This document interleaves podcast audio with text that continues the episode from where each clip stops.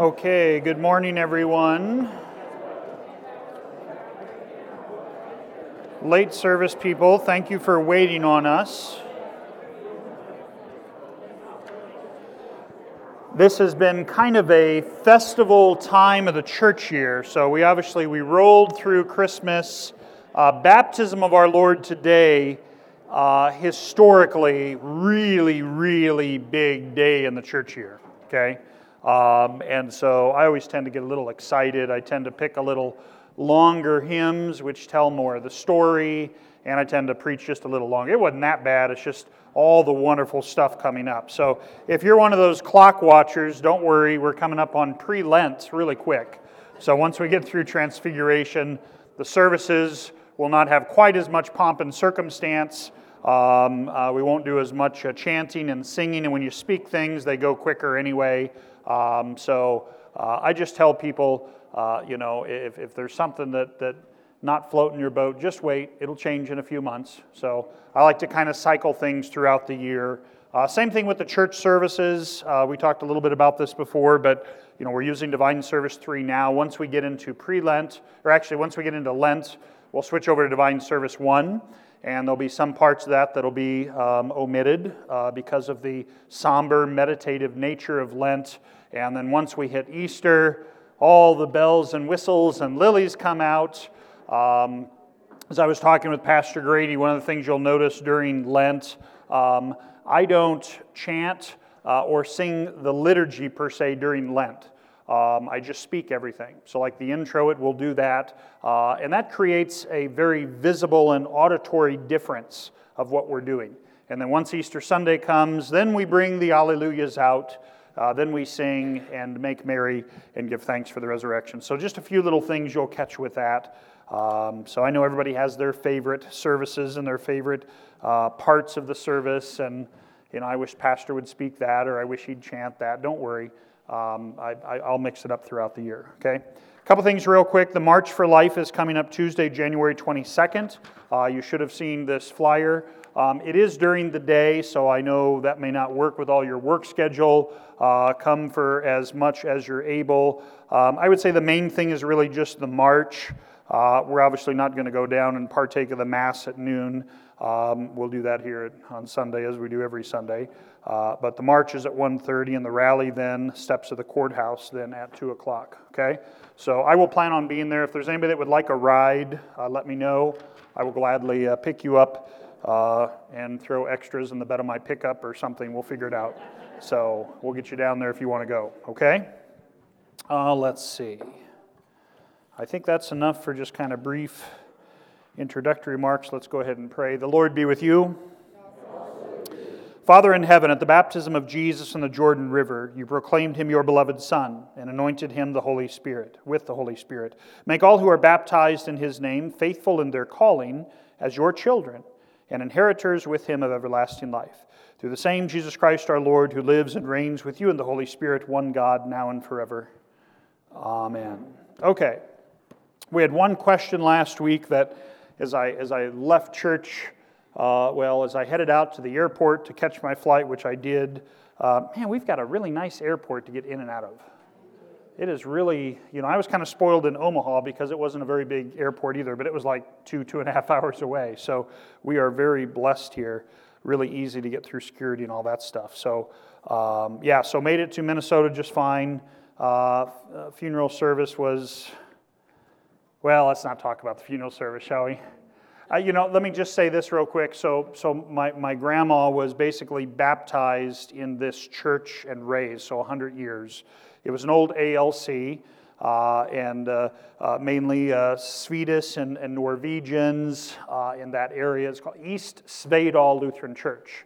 Beautiful, beautiful sanctuary. The way they just constructed and built it, it's, it's hard to build churches. It's too costly to build churches like that nowadays. And, um, and used to be extremely conservative, have some of the most beautiful stained glass I've ever seen. Um, and and long story short, back in the, well, it was right after the merger. Uh, the ELCA, you know, was formed in 1988. Then they got their first uh, uh, female pastor. Um, and, and all the female pastors have been the nicest ladies. I mean, it's not, you know, we don't have issues theologically with female pastors because of ability or intellect or anything like that. It has nothing to do with that. Uh, it has to do with, with God's uh, clear word, which, which really is about spiritual headship in some ways, too. Um, and so, uh, anyway, long story short, uh, still have a female pastor there, real nice lady. She never got Jesus on the cross in the funeral sermon. You know, basically, what we heard from the sermon was my grandma was saved and went to heaven because she had a deep and abiding faith. Okay? But see, faith in faith is not faith. Faith in Jesus is faith, right? So you have to make sure you make that distinction. A lot of people miss out on that, even, even amongst our Lutheran circles. Um, so otherwise, all the basic stuff was there. It was really good to see all the cousins. I have, um, my mom had an older sister that died at 22 of leukemia, and, and her and her husband had three kids before she died. He remarried a wonderful woman, Ann Helen. They had two more. And one of the sons from uh, blood relation to me um, uh, became an ELCA pastor, a Lutheran pastor, and he left ELCA about, oh, eight or nine years ago because he just got fed up with the theology. Um, but he didn't quite go very far.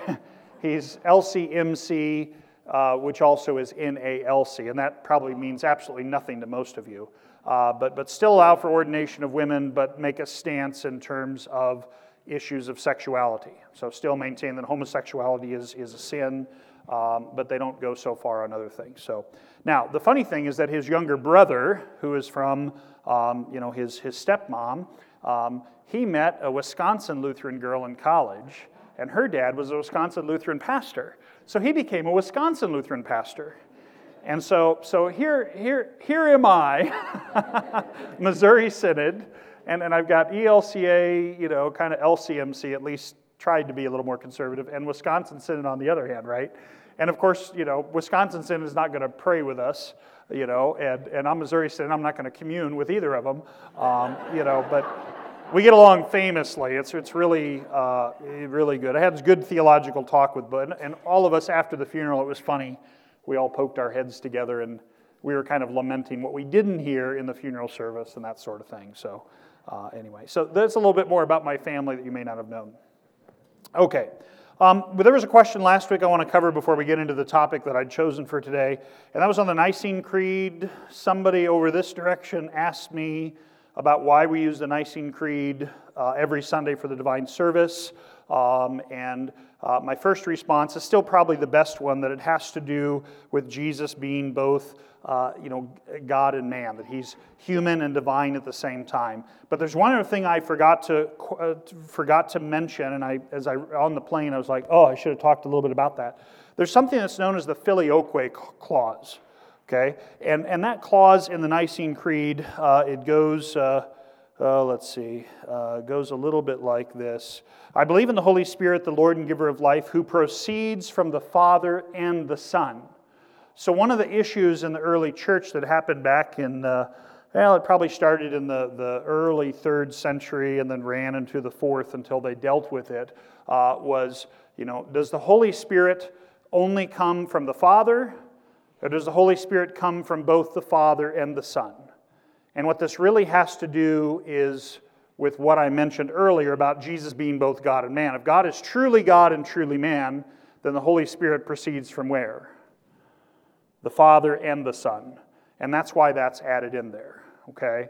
And so now not only is the Father sending the Holy Spirit, who also, in his words of consecration, is sending the Holy Spirit to you? Jesus, right?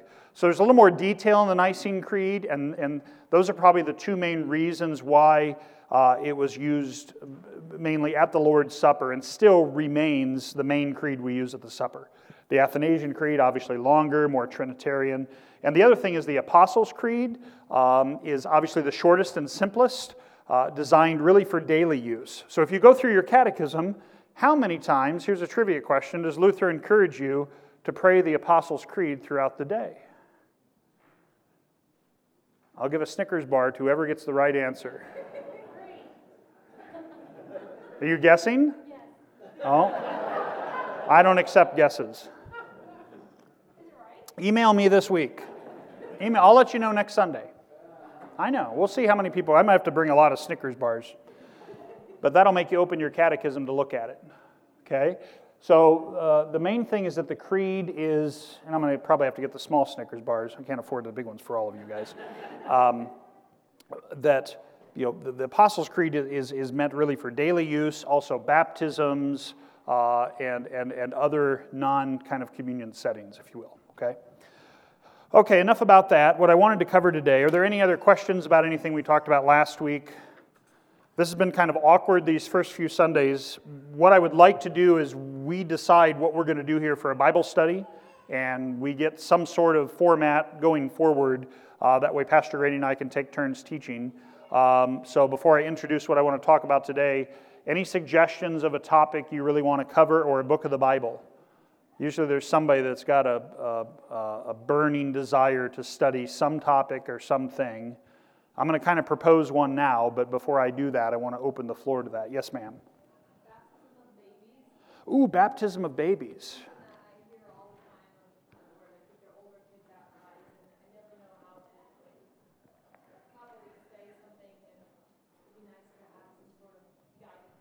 Okay, so we're talking about pedo baptism, infant, infant baptism, baptizing. You know, why do we baptize babies? Is the main question. Okay, that's good. Anything else? Good catechetical stuff. That's a good foundation. There's a really good book, by the way. I'm just off top of my head. Uh, uh, he's a, a, pastor now, Andrew Das. I think it's D A S is the last name. You can look it up on Amazon or whatever library thing. Or um, and what is the title of it? I think it's really simple. Why do we baptize babies or something like that? He was at seminary and he was dating a gal who was Baptist, Arminian theologically and that was her big issue. That separated the two of them. Um, you know, and they loved each other and they were talking about getting married, but the one hump they couldn't get over was if we have kids, do we baptize them or not? He said no, or she said no, because she was all about, you know, it's, it's, it should be your decision, your choice. And he's always like, uh, you know, Jesus said, You didn't choose me, I chose you, that sort of thing. It's all about, you know, God doing the work, not us. Um, and so he laid it out. It's probably the best laid out book that I've used before. I've got it on my shelf too, so I'll try and, and make it. Shoot me an email if you would about that. Could you do that? mmckay at adventlutheran.org. So otherwise I'll forget. Okay, any other? That's a good one. Any other suggestions? Yeah, Mary.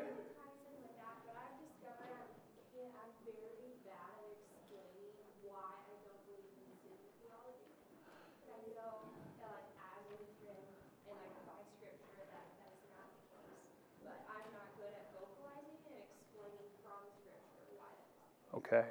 So both you're kind of talking about apologetics, which is making a defense for our faith and, and why we believe what we do. Um, there's actually a really good book that CPH came out with that, that, that goes through a lot of these things. So um, I'll talk with Pastor Grady. Maybe, I don't know if you've had that, I can't remember the name of that book. Uh, Corey Moss, I don't know if you know some of these names. There's some um, Christian apologetics, Chris Rosebrough uh, Pirate Christian Radio, um, Jonathan Fisk. You've read some of his stuff. Um, well, I could go on and on. It's not important to name drop, but there's a lot of resources out there for that. So maybe we can tie in with a current book and maybe study that. You know, Sunday morning, I can throw it up on the Kindle. We can put a screen up here. That way, if you don't want to buy the book, you can follow along. Does that sound good? Okay. All right, anything else before we get into the last 26 minutes of class? Okay, I need two volunteers to help hand out a couple of things.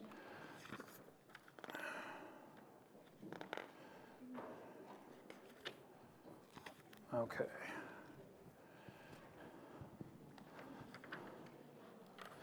This was a topic that uh, the elders um, had actually asked me about back through the call process, and there have been um, many of you that have youth and children that also have, have just had some some general questions. And, and, and, and the topic for today that I just want to at least kind of introduce is this concept of, uh, of, of, of catechesis in terms of what are we preparing our children and youth for, um, and then on to the next step when should they receive the Lord's Supper? Okay?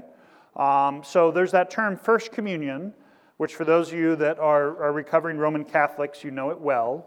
Um, of course, in the Roman Catholic faith, it's not so much, you, you do go to confession for the first time, um, but it's kind of, it's almost kind of mandated at like the, like the first grade level, okay? It's not so much an emphasis on what you believe or have you covered the basics of the faith yet. Um, you know, it, it's become, it's just become very standardized in that regards. And what I would submit to you is when we start talking about confirmation or first communion, um, at the heart of all of it is, is, is, is faith, as it is with everything, right? It's faith. And so, what I've grown up with in the Missouri Synod, which is the same as you've grown up with, is when do you get the Lord's body and blood? When do you get confirmed? When do you do it? Eighth grade, right? Is that, is that fair? Anybody disagree with that? Take Lord's body and blood, and you get confirmed at eighth grade, correct? So it's standardized. So, what we have done is we've made it standard. One of the things that I've experienced as a pastor, and I think any pastor in the room hopefully will nod their head along with this, um, is throughout that process, I've had a lot of confirmation students that I'm not sure they were ready to take the Lord's body and blood, nor do I think they were ready to make a lifelong vow of, a vow of fidelity. Okay? Because part of your pledge and your confirmation vow is, is I'm going to believe this for the rest of my life, and I'm even going to suffer death rather than fall away from it. I mean, that's a big deal. So, so vows, you know, uh, are okay. God allows for that for very important things. So think of other things that are sacred vows. Give me some other examples that's a sacred and holy vow. Marriage. Is eighth grader ready to do that? All right, what else? Ordination. Okay, that's very good. Thank you, pastor's wife. Uh, so, uh, okay. Anything else? Sacred vows. Anybody served in the military? What do you swear? Do you remember your vows? Do you remember it? Could you speak it? Could you tell us what it is again? I put you on the spot. That's okay. The Constitution of the United States and defend foreign and domestic enemy. Okay, I mean that, that's a big deal, and that's that's and God says yes, that's good to make vows like that. You know, is an eighth grader ready to do that? We say 18 right? By constitution or by, by law of the land, right? That, that you can do that, okay? Um, my wife has a, uh, a student in where she's teaching now that is senior in high school, junior, 20 years old, um, right? Something like that.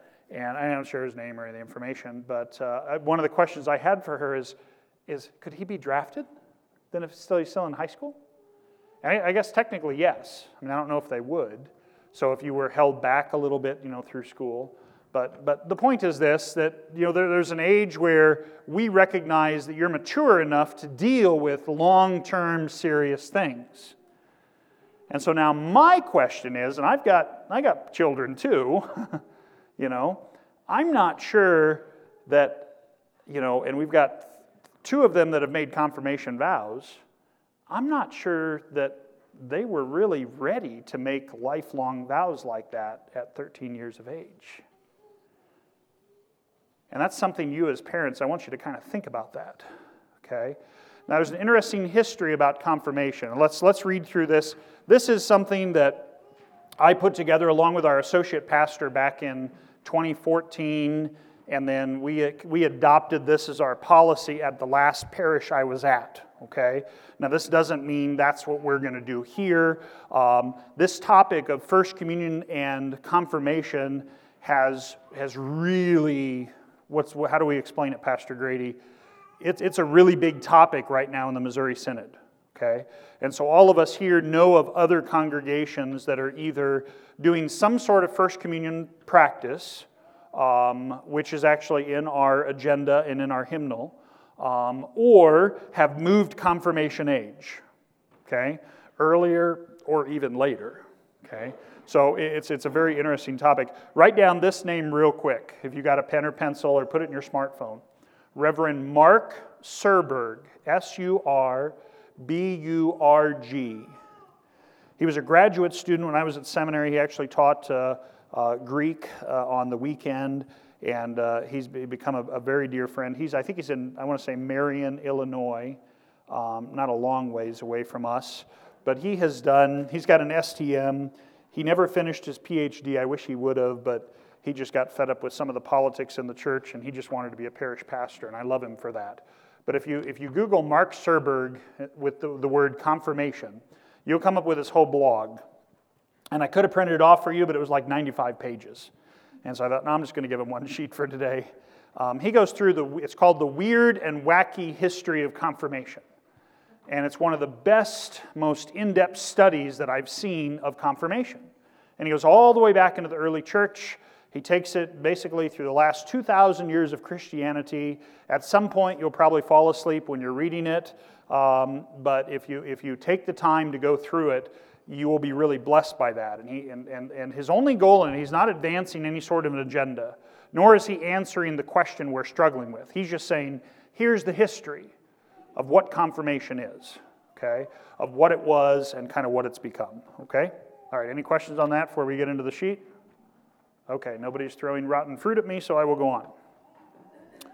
On the night in which he was betrayed, our Lord Jesus Christ instituted the Holy Supper of his body and blood for his church to eat and drink. In the Lord's Supper, Christ promises the forgiveness of sins, life, and salvation.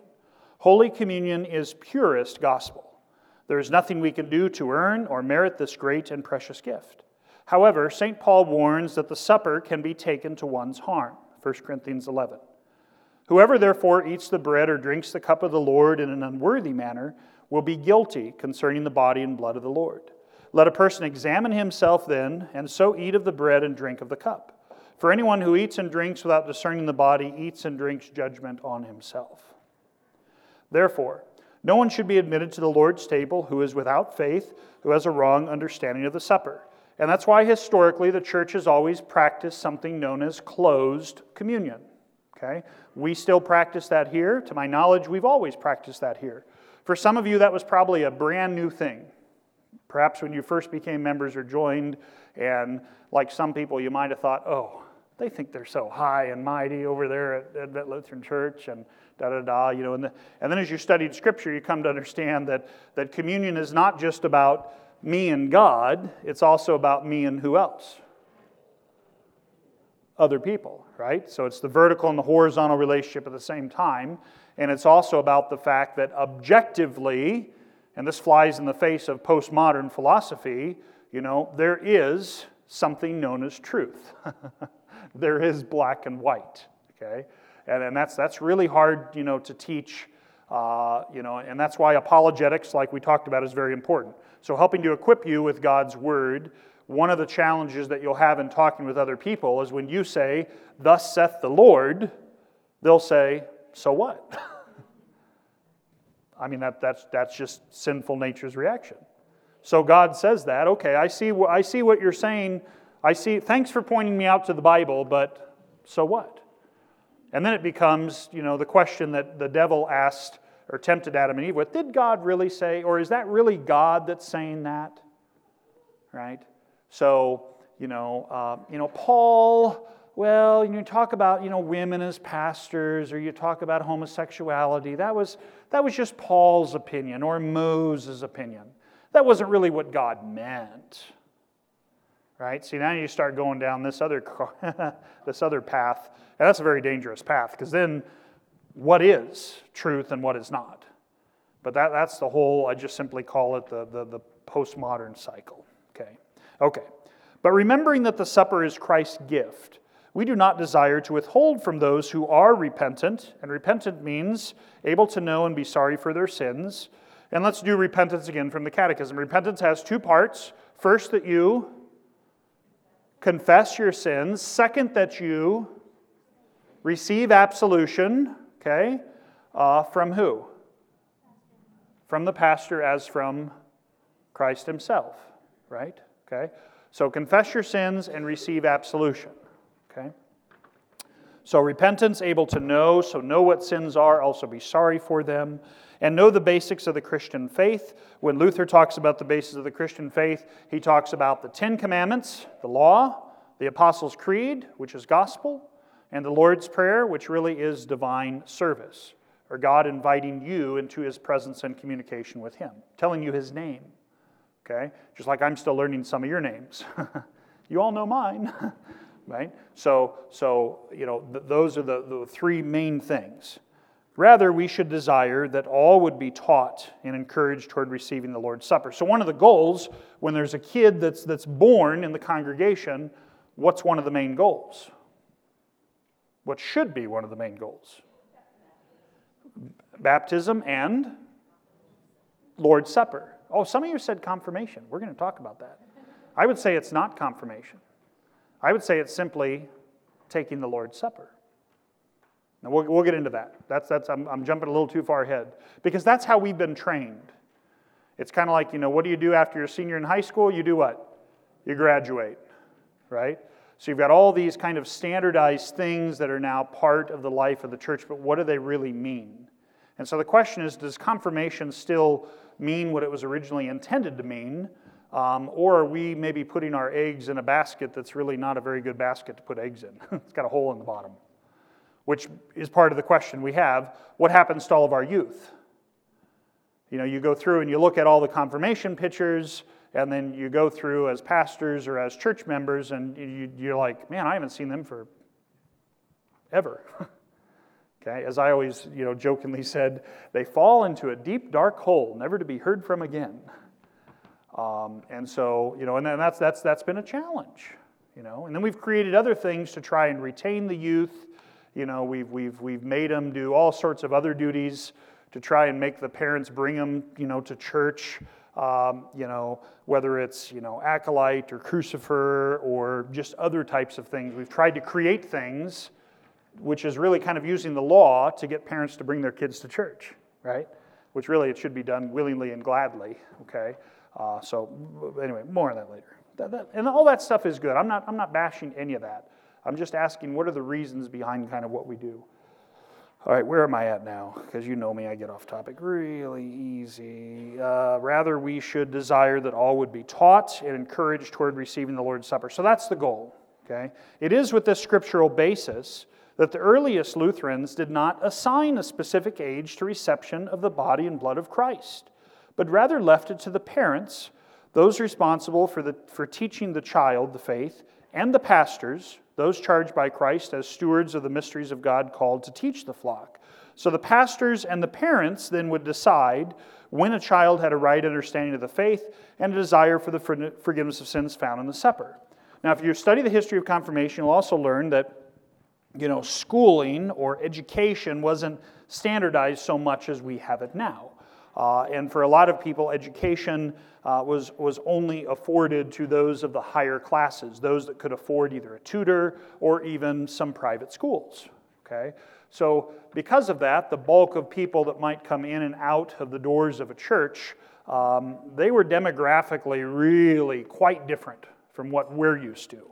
Um, and so there's something to be said for that as well, uh, you know, in, in terms of if a student really hasn't learned to read or write or memorize or ever been taught, you know, they might get confirmed later. Those that had access to teachers or, or, or their parents gave a lot of money to the church and the priest came to visit them more often, uh, then maybe they would have a little more access that way. So there's some interesting nuances throughout uh, the, the history of the church that way. But really, what it comes down to is, is what is the faith? Of, of this person? What is the faith, and what does their faith grab hold of? Okay? Uh, what, what, what is the object? What are the objects? Okay? So, because of that, we don't have really, you know, when you talk about uh, history of Lutheranism, for most of us, we we'll, would just go back to our grandpa, grandma or our great grandparents. And in American Lutheranism, you know, part of the reason it was set up at eighth grade was because for most rural places, that was as much education as you got. And so once you go through eighth grade, you were lucky to have a high school in some parts of the country, most parts of the country at that time. Eighth grade was it. Uh, my other grandma, who passed away a couple years ago, that's all she ever received, eighth grade. Little town of Lockwood, Missouri, farming community, about an hour from Springfield, Missouri, southeast corner, uh, north of Oliver. And um, that was it, eighth grade. That was it. A smart woman, one of the most well read. She educated herself. Oh my goodness, she was. She was. I look forward to arguing with her in heaven. We won't argue though in heaven, will we? Oh, we talked theology and all sorts of stuff. It was good. Debating, yeah, I know. Um, okay. So, earliest Lutherans did not assign a specific age like we do now, but rather left it to the parents and the pastors to decide when they were ready.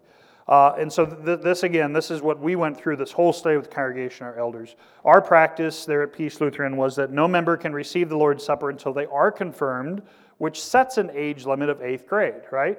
So, we've said, in, in essence, thus saith the Lord, or maybe not that far, but that's kind of what we, what we have done, is this is it. You can't, you can't have it before. Now, this is a man made ordinance. You won't find this anywhere in, from, from Scripture. So, this process of confirmation is not from the Bible. You need to understand that. Um, confirmation is a man made rite. It actually originated with the Roman Catholic Church, which made confirmation, and it's still today, is an additional sacrament. Okay, in recent times, it's become a rite of passage. And then we've also said, and I'd have to go back and look at our constitution and bylaws here at Advent. I haven't done that in this regards. That you know, once you're confirmed, then you can do certain things. You can usher, you can volunteer, you can support. It's customary when you know, uh, you know they're, they're 13, they're eighth grade, they get confirmed. One of the first things that is given to them by the Board of Stewardship is a box of envelopes, right? Uh, so now we gotta, we're, we're gonna, we're gonna train you into how we do things, right? And, and, and, and, and that's maybe not bad training in some respects, but you know, are these things you want to emphasize to a 13 year old who's just dealing with when am I going to get hair under my arms? You know, does he like me? Does she not like me? You know, I got a bad grade in chemistry or biology, and my mom and dad are going to freak out, uh, or, or, whatever. Or I put a dent in the car. when you think about things that are important for a 13 year old, I mean, is it fair to say that, that organizing their finances are pretty high on their list at that point? Or that they're even bringing money in to do that? I mean, you should teach your kids to set aside money, and we have done that with our boys. You know, 10% of everything that comes in, regardless of what it is, set it aside. Take, give it to church, okay? And then savings. So here's your here's your fund money. You know, here's your your church money. Da da da. Long-term savings. All right, you know what I'm talking about. Okay. Um, in light of the Word of God, and with more LCMS congregations moving toward an earlier age for First Communion, the elders and pastors studied, researched, and discussed the history and practice of First Communion confirmation. And, and this is the conclusion we reached. I'm not saying that we're going to reach the same conclusions here. We might reach different conclusions. As, as you've heard me say before, this is not about either you know, uh, a new pastor coming in or anything. This is about us studying God's word together and deciding what's best uh, for the people of God in this place. Okay? Um, so we studied the history and practice of First Communion confirmation. We reached the conclusion that children who are ready should be admitted to the Lord's table to receive the forgiveness of their sins and strengthening of their faith um, as they enter the increasingly complex world of junior high, etc. And so our new practice that, that started a few years ago was this. First Communion, a public rite of the church that follows scriptural requirements for the public reception of the Lord's Supper, will be given to members regardless of age who meet the following requirements. Number one, they request it and desire it. Okay? So their parents now, uh, if they're under 18 years of age, said, Hey, my kid's interested in taking the Lord's Supper. I said, Thanks be to God. That's awesome. I'm so much more happy about them doing that than using an offering envelope every week. I mean, think about it right? I mean, spiritually, I want them to want that. I want, I want you to want these gifts. Desire the, the you know, think of uh, Mary and Martha, right? She desires the, the better thing, right? So, so what is it? Uh, two, able to examine themselves. So there needs to be contrition. So you need to, I'm going to say it right now. I am, I am not a fan or proponent of pedo communion, which is infant communion. And we have some of that going around our Missouri Synod circles uh, that uh, you know, little babies should be communed you know, right away. Um, and, and, and here's why because Scripture says you need to be contrite. okay? Um, and a kid that can't talk yet, um, you know, and able to express that, I'm, I mean, they have faith, okay? Uh, I'm, not, I'm not doubting that. Uh, but turn from their sins, repentance, that's a turning away. The Hebrew word for repentance is sewer. The way I always remembered it when Dr. Bartelt taught it, what does a sewer smell like? You ever had a sewer back up in your house or crack it open? Woo! Yeah. So repentance means you know what the bad, smelly stuff is and you're going to turn away from it. You're not going to do that sin anymore. So that's all part of repentance as well. and a desire to receive the sacraments for forgiveness of sins. Simple faith. I believe the body and blood of Jesus are really there. I want forgiveness of sins. I need it because I'm a dirty, stinky, sewer smelling person. Okay? They should also have a basic knowledge and understanding of the Lord's Supper. They should know the Ten Commandments. They should know the Apostles' Creed. They should know the Lord's Prayer. So, even with, with, with all the confirmands I have, whether we do it formally in class in terms of a test, I always try, I have always tried to sit down with each of the confirmands outside of class with all the other kids and look them in the eye and say, Now tell me what you believe. You know the Ten Commandments? Tell them to me. You know the Apostles' Creed? Pray it with me. Lord's Prayer. And then we might sit and talk as well. Okay? Things that are going on in their life, and they may or may not open up. And if they don't, that's okay. We're not going to force it. But to also teach them that there's a connection with the pastors there in the church for them, and this is all part of being a Christian. Okay? Uh, the third thing there is that these youth that are ready for the Lord's Supper have been examined by the pastor in such a way um, with the support of the elders. So one of the things that we did is I would never, um, you know, uh, do First Communion for someone uh, for a youth without the knowledge of the elders as well. So there's other spiritual, you know, support that's going on, right? The whole, the whole, the whole. It takes a village to raise a child type of thing. Uh, the children thus admitted shall be encouraged with the rest of the body of Christ to continue in the instruction in the faith. As all members should be encouraged to do, those communing before the eighth grade should seek to speak with the pastor when visiting another congregation, sharing our confession prior to assuming the privilege of approaching the altar. Now, you should do that anyway. If you go visit another church, you're not a member there. We got to get past this whole Missouri Synod card carrying thing, okay? You also need to ask yourself is that a church that I want to commune at? They might be Missouri Synod, but they believe some really wacky stuff. Because when you commune with others, you're now saying you're giving your yes to everything that's going on. That was the hardest thing for my 100 year old grandma. I'm, I'm really kind of dead that she's, I'm glad that she's dead and in heaven because the question she'd always ask me is, Why won't you commune with me? I said, Grandma, you know, you, you believe that homosexuality is not a sin. you believe that, that women should be pastors and that that's okay. I, you know, we both believe that Jesus is our Savior, you know, but I, I can't give my yes to that, you know um, you know, your church and, and your faith has changed over the years.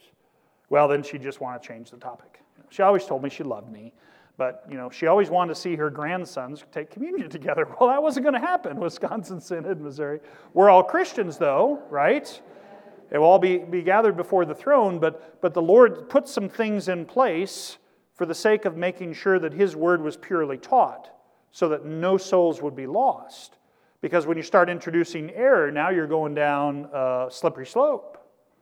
Okay? And we're called not to do that. So we can talk more about the closed communities, but I think you guys have wrestled with that in the past a little bit. Confirmation, then, um, a public rite of the church that is man made and designed to recognize a coming of age and status as an adult member in the church, will still take place at eighth grade. So what we did is we left confirmation where it was at. Uh, we, didn't, we didn't change it. And one of the reasons we didn't, we talked about it, it was such a sacred cow. I mean, you know, when you start changing confirmation, I mean, that changes all the, you know, oh, we've got family coming from Oregon for the confirmation, and the godmother and godfather are going to be here, and we got gifts lined up. It's just a lot of, it, it's, we're just, we're just so immersed in it. And so the elders and I decided, and our associate pastor at the time, we're not going to touch that one. if you take that away, you know, you're going to have a revolt on your hands. You know, I mean, some people might kind of grasp it and go with it, but other people are going to be like, I got to find another church that does confirmation at eighth grade, because that's the way it is, right? Uh, without really kind of diving into it. So, um, now, again, what some churches have done is move confirmation earlier. And I've got some good pastor friends. They just, instead of doing First Communion confirmation, two different things, or combining them, they just moved it younger, where it's like sixth grade. Um, I know some that just, you know, confirmation has they've tried to push it back into the high school years. And that was the attempt of the roman catholics to push confirmation actually to 17 or 18 years of age um, or make it an adult thing. But that's a big change of culture. That's a big change of culture. So for some youth just at the bottom this means that first communion confirmation will be at the same time. And you know for the last three four years that's what the majority of parents still did. It really wasn't any change um, they still, when they took communion for the first time, it was when they were confirmed at eighth grade. Um, but for others, First Communion may happen at an earlier age. So, um, two of our sons uh, uh, were basically examined um, and you know, communed before they got confirmed. And so our son that's in eighth grade now, you notice he's been taking communion. And that was one of the questions that I talked to Pastor Grady about and the elders as well. Um, you know, and I know he's four months away from confirmation age, but he's been examined and been receiving the Lord's Supper for two, three years now. And I think that's been a real blessing for him. It hasn't been confirmed yet, okay? Um, and he will be, uh, hopefully. Uh, uh, I'll leave Pastor Grady to make the decision on that one uh, this spring. Um, and so, you know, we'll go through and do that. Okay. All right. Now we're, we're, I got about a minute or two minutes left. Quick comments or questions, and then we'll try and get to these next week on this topic. Yes, Phil? What's the synodical view on um, Lord's Supper with uh, believers, individuals who are severely mentally? Oh, good question. Uh, it's a pa- pastoral, uh, pastoral decision, so to speak. Yeah, it's, it's, I mean, everything in the Synod, it's, it's a lot like the way our United States government is laid out. So it's whatever the individual state decides, which in our case is what the individual congregation decides.